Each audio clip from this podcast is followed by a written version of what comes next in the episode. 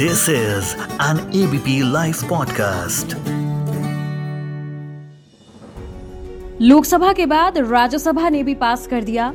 Three criminal law bills to replace IPC CrPC and evidence act आखिर क्या होगा? इसका असर क्या पूरी तरह से आईपीसी बदल जाएगा? इसकी ज़रूरत क्यों पड़ी? क्या पुराना कानून इरेलीवेंट हो गया था?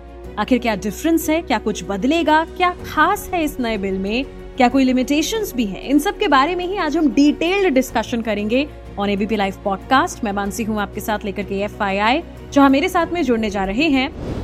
जी मेरा नाम शशांक देव सुधी है और मैं सुप्रीम कोर्ट और हाई कोर्ट का अधिवक्ता हूँ और कई वर्षों से इन कोर्टों में मैं प्रैक्टिस कर रहा हूँ। Thank you so much sir ABP live podcast के साथ जुड़ने के लिए। पहला सवाल जो मैं आपसे बेसिक बहुत बेसिक जो पूछना चाहूँगी वो यही ज़रूरत क्या पड़ी क्यों पड़ी क्या हम ये समझें कि पुराना कानून इरेलीवेंट हो गया था?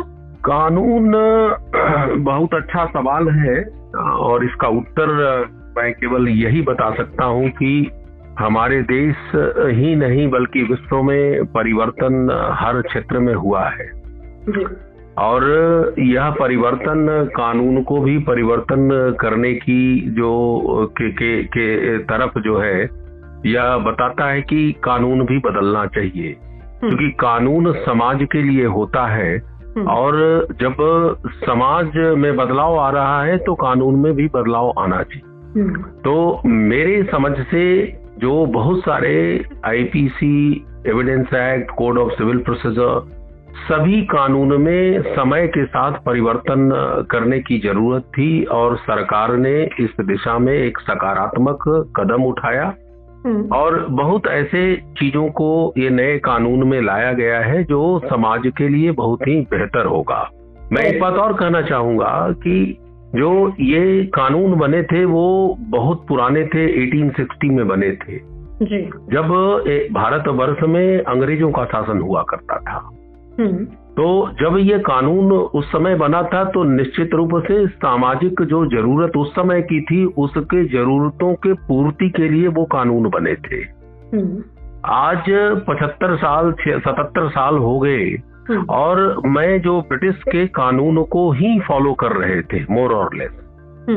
तो निश्चित रूप से यह एक बदलाव ज़रूरी था और सरकार ने ये ये बदलाव करके हमारे देश में एक कानून की सेवा की है क्योंकि बहुत सारे ऐसे प्रोविज़न थे कानून में जो जिसका कोई अर्थ नहीं था वो भी जो है वो कानून के रूप में था और उनका पनिशमेंट भी दिया जा रहा था उसके तरफ़ से।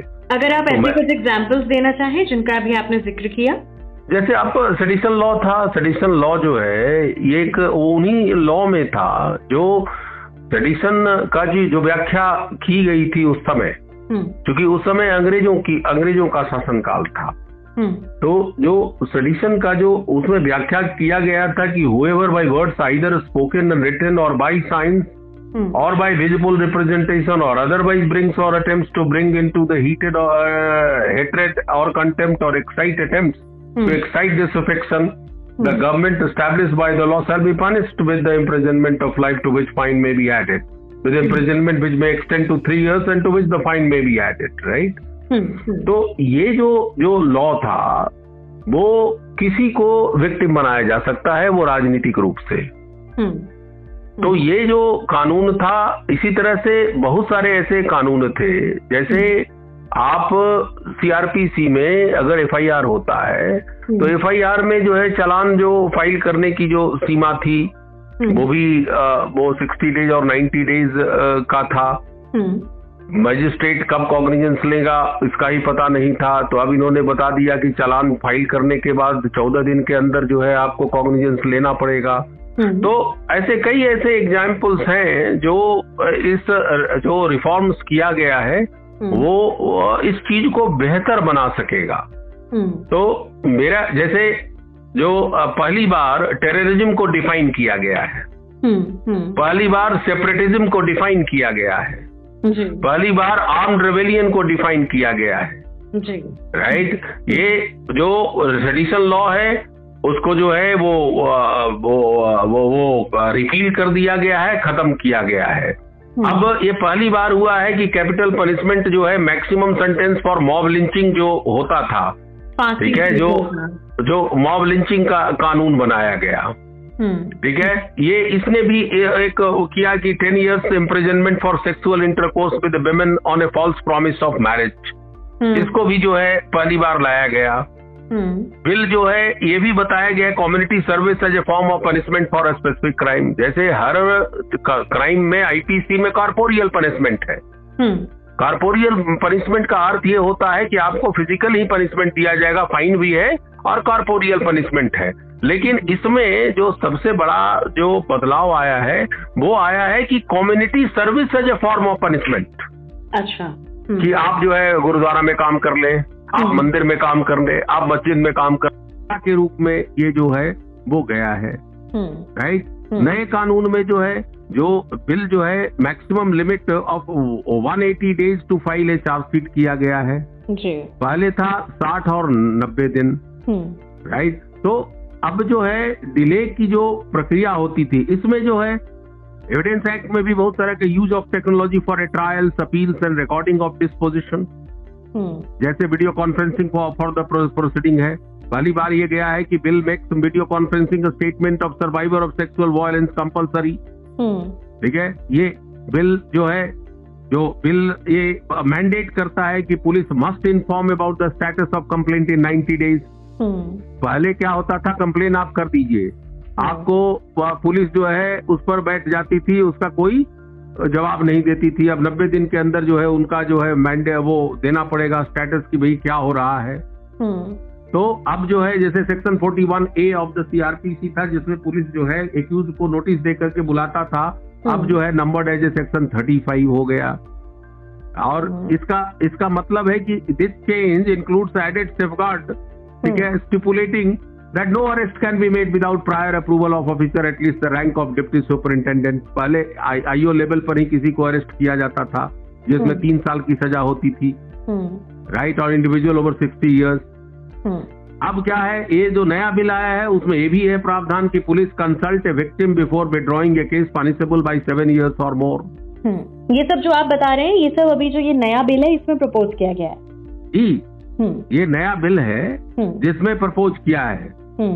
इसमें बहुत सारी जो नई जो चीज़ें हैं जैसे बिल जो है डिफाइन करता है electronic evidence as information generated transmitted by any device that is capable of being stored और रिट्रीव्ड बाय मींस तो ये जो ये जो जैसे एडमिसिबिलिटी के ऊपर क्राइटेरिया ऑफ़ इलेक्ट्रॉनिक एविडेंस कैसे जो है वो साक्ष्य में जो एविडेंस में कैसे जो है वो उसको एक्सेप्ट किया जाता है उसके बारे में भी प्रावधान है। हम्म। एक ये स्पेशल प्रोविज़न भी लाया है admissibility of DNA evidence such as consent chain of custody ये नई चीज़ आई है। हम्म। इस बार ये भी किया है it recognise expert opinion as a form of evidence as medical opinion जितने भी है। अब now introduces a presumption of innocence as a fundamental principle of criminal justice system ये जो पहले जूरिस्प्रूडेंस था हम्म। पहले जा था ना क्या है कि any any innocent person presumption of innocence was the fundamental jurisprudence in the criminal justice system but now this is it introduce presumption of innocence as a fundamental principle of criminal justice system which means that every person accuse of an offence is presume to be innocent until proven guilty beyond reasonable doubt तो ये जो प्रजम्पन है पहले भाई jurisprudence था अब इनको जो है कानून के रूप में लिख करके लाया गया है। तो बहुत सारे सकारात्मक चेंजेज है इसमें। ये बिल को अगर पूरे पढ़ेंगे हम्म। तो यह जो है वो बहुत ही अच्छा बिल माना जा सकता है। नेचुरली इसमें बहुत सारी खामियाँ होंगी अगर पूरा आएगा निकल करके क्योंकि अभी बिल है। मैं तो आपसे एक, एक सवाल सिंपल हम्म। और ये भी पूछना चाहूँगी बिकॉज़ आम आदमी शायद इसको नहीं समझ सकता। आप क्योंकि लीगल एक्सपर्ट है आप बेहतर बता सकते हैं। जब हम ये कहते हैं कि भाई आईपीसी सीआरपीसी एविडेंस एक्ट की जगह ये लाया जा रहा है तो इससे क्या हम ये मतलब समझें कि पूरा आईपीसी और ये सब जो है इस ये ये पूरा हट जाएगा? नहीं नहीं नहीं नहीं, नहीं। देखिए। अगर मैं इसको बोलूँगा कि it is a same old wine in a new bottle right ऐसी बात नहीं है। हम्म। अब ये क्या है भारतीय न्याय संहिता बिल 2023 ये सारे कानून के बदलने का तो मतलब ही नहीं है क्योंकि चीटिंग चीटिंग बदल थोड़ी जाएगा ऑफेंस तो बदलेगा नहीं और ये चूँकि बहुत वास्ट भी है बहुत बड़ा भी है that's what I am trying to say कि हम्म। कोई भी चीज़ कानून देखिए अपराध की प्रकृति बदल सकता है स्वरूप बदल सकता है हम्म। उसके तरीके बदल सकते हैं हम्म। उसकी व्याख्या बदल सकती है लेकिन अपराध तो अपराध ही है ना तो ये जो जितने भी सारी चीज़ें जो है वो वो वो खत्म नहीं हो। और जैसे मेरा केवल यही कहना है कि जैसे मान ली सेडिशन लॉ है। Sedition law will be replaced in new Bharatiya संख्या in section twenty will be replaced by section one fifty right right तो ये रखा गया है एक दूसरे तरीके से लेकिन इसके इस, इसके इसके बदलाव है। हम्म। लेकिन इसके स्पिरिट में कोई बदलाव नहीं that is what I am trying to say कि जो इसके प्रकृति में जो है हम्म। वो बदलाव नहीं है। हम्म। इसके नंबरिंग में बदलाव है। There are about forty one section देखिए इकतालीस लॉ जो है इंडियन पीनल कोड में परिवर्तन किए गए नया लाया गया है। फोर्टी वन लॉ राइट इसी तरह से और भी इंडियन एविडेंस एक्ट में भी कई परिवर्तन लाए गए हैं।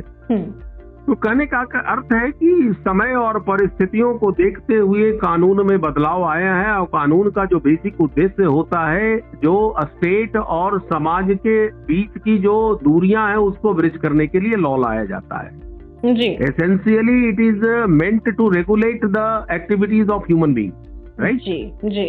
और अगला क्वेश्चन जो है वो मैं लेना चाहूँगी सर और वही क्योंकि बहुत सारे लोग विरोध भी जता रहे हैं और वो इसके अपोजिशन में है एक तरीके से। क्या कोई लिमिटेशन है वाकई? क्योंकि कुछ लोग इसका विरोध कर रहे हैं। देखिए अब देखने का तरीका अलग अलग है। जी जी। हमारे समाज में हमारा समाज एक बहुत ही व्यापक समाज है जिसमें लॉयर्स भी हैं जजेस भी हैं पुलिस भी है राइट हम्म। पॉलिटिशियंस हम्म। भी हैं हम्म। सामाजिक कार्यकर्ता भी हैं। राइट इलिटरेट पीपुल भी हैं हम्म। अब ये विरोध कहाँ से आ रहा है इसका उ, उ, उ, उस पर निर्भर करता है कि किस दृष्टिकोण से कर रहे हैं अगर लॉयर से पूछिए कि क्यों विरोध करेगा हम्म। तो निश्चित है कि लॉयर एज ए लॉयर मैं बताता हूँ कि बहुत सारे जैसे इसमें 180 180 डेज़ का जो है इन्होंने चलान फ़ाइल करने का मैक्सिमम सीमा निर्धारित कर दिया है जी पहले वो 60 डेज़ और 90 डेज़ है। तो इसके देखने के तरीके अलग हो सकते हैं। अब मैं अगर कहूँ कि इसमें न्याय में देरी होगी अब ये 180 days means six month right पहले था दो महीने और तीन महीने। हम्म। तो अब ये न्याय में अब चलान की जो जो इन्वेस्टिगेशन पुलिस करने का जो इन्वेस्टिगेट कोई भी क्राइम को करता है तो पहले 60 डेज़ था 90 डेज़ था 180 डेज़ हो गया। हम्म। तो यह एक बहुत बने एक प्रोलॉन्ग करने का भी एक तरीका हो सकता है पुलिस को ज़्यादा समय मिलेगा हम्म। तो मेरा ये कहना है कि देखिए अगर किसी का फ़ायदा है तो नुकसान भी है हम्म। तो हर दृष्टिकोण से देखने की ज़रूरत है जिस दृष्टिकोण से अगर देखिएगा अगर त्वरित न्याय की बात अगर आप करेंगे तो निश्चित रूप से त्वरित न्याय के तरफ़ कुछ सेक्शंस हैं कुछ एविडेंसेस हैं लेकिन त्वरित न्याय केवल कानून में परिवर्तन करके इंश्योर नहीं कर सकते हैं आप। हम्म। कानून तो केवल दंड को परिभाषित कर सकता है। जी। काम करने की प्रक्रिया को परिभाषित कर सकता है। हम्म। लेकिन करने वाले तो आदमी ही है ना इंडिविजुअल ही ना। जी, जब एक सिस्टम वर्क करता है तो सिस्टम जो है केवल कानून में तो बहुत लिखा गया है कि fundamental right is sacrosanct it cannot be violated लेकिन हमारे देश में हर दिन फंडामेंटल राइट वॉयलेट कर रहे हैं कौन देखने वाला है? Exactly exactly. और इसी के साथ मैं इस सवाल को भी लेना चाहूँगी क्योंकि ये भी सुनने में आ रहा है कि अब घर बैठे ई एफ़ आई आर करना आ, ये भी पॉसिबल होगा। अब अगर ये जो ये बिल है इसमें ये ऐसा कहा गया है कितना सही कितना नहीं ये भी आपसे जानना चाहूँगी। और ये भी जानना चाहूँगी कि इससे क्या कुछ बदलेगा? क्या पेंडिंग केसेस और बढ़ेंगे? क्या ज़्यादा क्राइम रिपोर्ट होगा? आप क्या कहते हैं? बींग एन एक्सपर्ट पहले पहले प्रश्न का क्या आप पूछे थे बताएँगे आप घर बैठे ई एफ़ आई आर करना हम्म। जी इससे क्या कुछ बदलेगा देखिए मैं एक बात बताना चाहता हूँ कि जो ई एफ़ आई आर की जो पहला प्रश्न का मैं उत्तर ये देना चाहता हूँ कि ई एफ़ आई आर की जो आप बात पहले बोले तो मेट्रोपॉलिटन शहर में तो ई एफ़ आई आर का बहुत हम्म। ये मैं समझ सकता हूँ कि एक त्वरित रिपोर्टिंग ऑफ़ इंसिडेंट है हम्म। लेकिन हमारी जो हमारी जनसंख्या जो है वो गाँव में रहती है। जी। और इंटरनेट की एक बहुत बड़ी समस्या है। जी। दूसरी बात है सरकार के यहाँ भी इंटरनेट की बहुत समस्या है कि बहुत देर तक तो ये केवल डाउन ही रहता है। जी। जब आप करना चाहेंगे तो डाउन रहेगा। हम्म। तो एक कनेक्टिविटी जो इशू है आज भी हमारे देश में बहुत बड़ा एक बहुत बड़ा एक समस्या है। जी। तो मैं समझता हूँ कि एक तरह ये क्रांतिकारी परिवर्तन है लेकिन ये क्रांतिकारी परिवर्तन में बहुत सारे फैक्टर्स इन्वॉल्व हैं लाइक लाइट हो गया इंटरनेट हो गया है ना? हम्म। तो अफोर्डेबिलिटी ऑफ़ इंटरनेट भी बहुत बड़ा सवाल है। बहुत बड़ा समस्या है ठीक है? हम्म, हम्म, तो मेरा ये मानना है कि E F I R is no doubt a revolutionary step what whether it is will be effective is a million dollar question तो मेरा ये कहने का अर्थ है कि यह पहले से ही लागू था। आज दिल्ली पुलिस में होता है शायद नोएडा पुलिस भी करती होगी और भी जो मेट्रोपॉलिटन जो सिटीज़ हैं जो उससे जुड़े हुए जो वो हैं हम्म, आज करीब करीब हर जगह हो गया है। लेकिन क्या होता है कि अगर आप कर दिए तो बहुत कितने दिन के बाद जो है इसको पुलिस आपका मैंडेटरी होता है कि आपको दो दिन के बाद कंसल्ट करेगी। दस दिन के बाद कंसल्ट करेंगी इसका कहीं कोई व्याख्या नहीं है। आप कर तो दिए आपके पास प्रूफ तो आ गया लेकिन वो प्रूफ का लेके क्या करना है अगर हमको फिजिकली जाकर के परस्यू करना पड़े?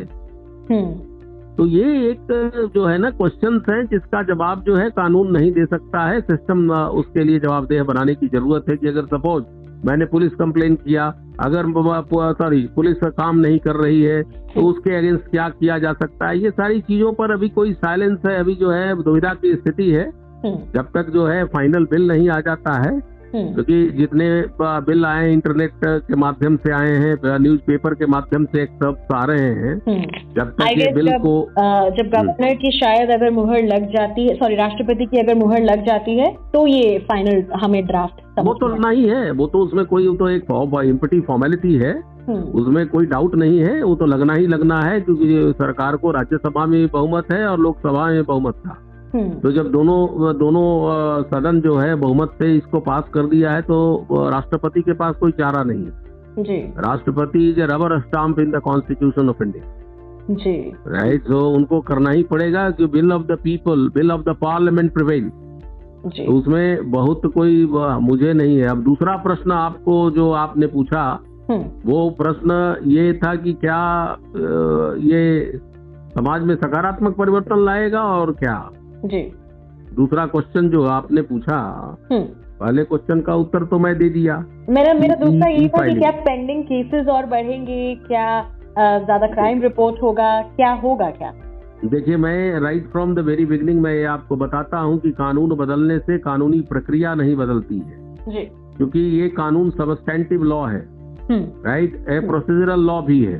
तो ये जो सबस्टेंटिव और प्रोसीजरल लॉ के बाद जो ह्यूमन लॉ है जो प्रैक्टिकल लॉ है हम्म। उसको भी बदलने की ज़रूरत है लेकिन प्रैक्टिकल लॉ को बदल नहीं सकते हैं। हम्म। क्योंकि वही लॉयर हैं वही जजेज हैं और सारे लोग वही हैं उनमें कोई परिवर्तन नहीं आया है। हम्म।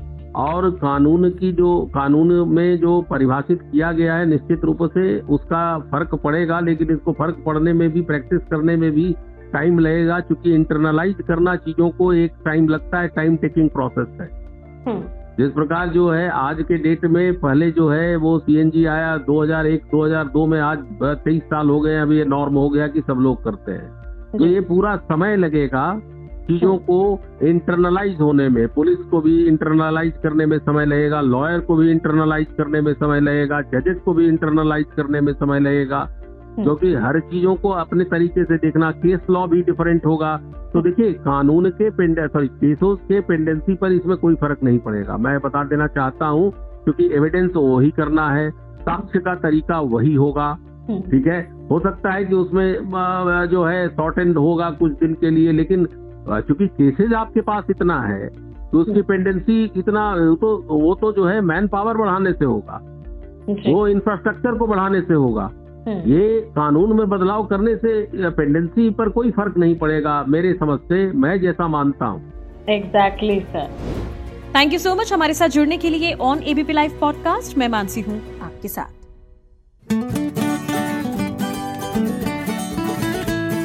This is an ABP live podcast.